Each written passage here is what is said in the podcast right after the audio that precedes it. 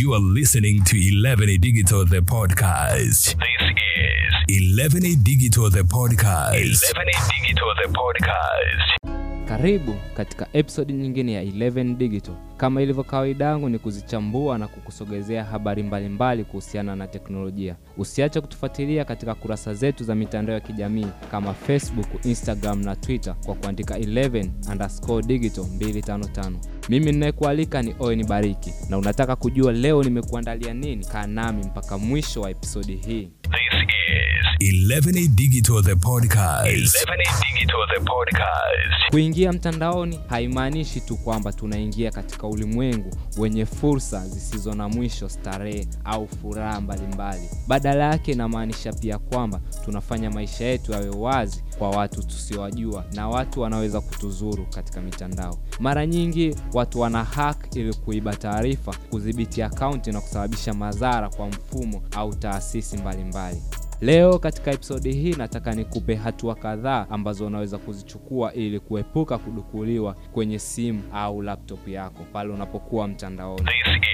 This is 11 Digital the podcast. 11 Digital the podcast. Fanya update ya software na application zako. Hakuna simu isiyopokea application toleo jipya la security pale tu watengenezaji wanapoiachia. Hivyo hakikisha unafanya update ya application zako kupitia soko la Play Store au software kupitia setting, utakuwa salama. Mara nyingi update hizi huwa zinakuja ili kuboresha ufanisi wa kazi na hujumuisha udhibiti na usalama ulioboreshwa katika application hizo mbalimbali. Tumia namba ya siri ambayo ni ngumu. Kwenye orodha yangu hili ni jambo la pili ambalo ningependa ulizingatie. Tumia namba ya siri ambayo ni ngumu kwenye vifaa vyako vyote. Ni bora kutumia mchanganyiko wa herufi kubwa na ndogo, namba kuchanganya pia namba na alama mbalimbali katika password zako. Epuka kutumia password zinazoweza kutambulika kirahisi, kwani hiyo itatoa urahisi wa kudukuliwa kwenye taarifa zako. Jambo la kushangaza kidogo ni kwamba hata Mark Zuckerberg mwenyewe aliwahi kutumia neno la siri la dada dada kwenye akaunti zake za mitandao ya kijamii. Umeona hivyo, salama sana,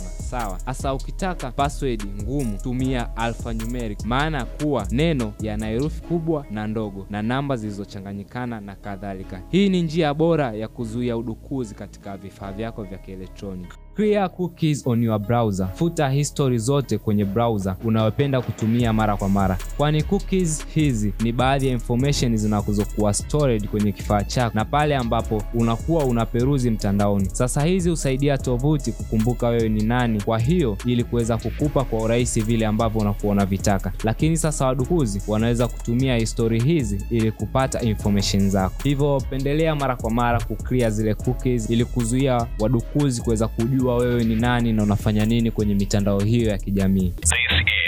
This is 11 Digital the podcast. 11 Digital the podcast. Sikuweza kuwatenga na hili jambo, epuka free wifi. Hivyo ukitaka kuwa salama zaidi mtandaoni, jitahidi sana jiepushe wifi isiyojulikana au ya umma bila kulinda data yako, na kama itakulazimu zaidi kutumia free wifi, basi tumia huduma ya VPN kwa kuongeza usimamizi wa data na kupunguza hackers kudukua taarifa zako. Hivyo kama wewe ni yule wampenda kutumia free wifi, basi ningekushauri zaidi tumia VPN. Katika episode ya nyuma nilikueleza matumizi ya VPN na pia nikakupa VPN ambazo ni bora na ambazo ningependa uwe unaweza kuzitumia. Hivyo unaweza ukarejelea pale ili kupata VPN gani ambayo unaweza ukaitumia ikawa bora pale ambapo unakuwa unatumia free wifi.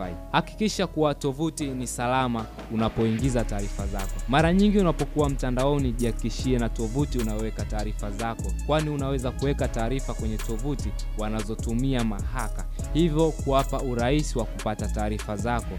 Usipende kufungua kila linki unayotumiwa au faili unalotumiwa bila kujua ni nani aliyekutumia na amekutumia kwa madhumuni gani, kwani inaweza kuwa ni njia ya wadukuzi wanataka kupata information mbalimbali mbali. Lakini pia lazima uhakikishe kuwa muunganisho na tovuti ni salama kwa kuona, kwa kuangalia nini, unaweza ukaangalia kile kiunganisho ambacho kitakuwa kina HTTPS badala ya HTTP ya kawaida.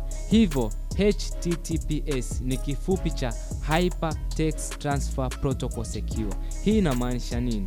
Inamaanisha itifaki ya mtandao ambayo imetumika kuwa salama zaidi kuliko HTTP, Hypertext Transfer Protocol. Tofauti kuu kati ya HTTP na HTTPS ni usalama zaidi wa mtumiaji wa link hiyo.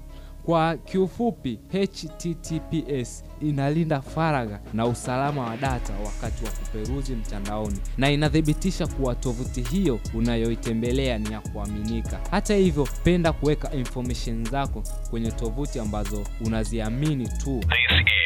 This is 11A Digital the podcast. 11A Digital the podcast. Nina hakika utakuwa umejifunza mengi na umeshajua nini ufanye katika kifaa chako ili kuzuia udukuzi na wizi wa taarifa zako, na hata hivyo itasaidia kulinda simu yako na kompyuta dhidi ya virus au malware hatari ambazo zinaweza kuharibu kifaa chako. Nikushukuru sana wewe kwa kuweza kusikiliza episodi hii kuanzia mwanzo mpaka mwisho. Usichoke kutufuatilia katika mitandao yetu ya kijamii kama 11 underscore digital 255. Huko utapata tips na update mbalimbali jinsi gani unavyoweza kutumia teknolojia. Tukutane tena katika episode nyingine. This is 11A Digital the podcast. 11A Digital the podcast.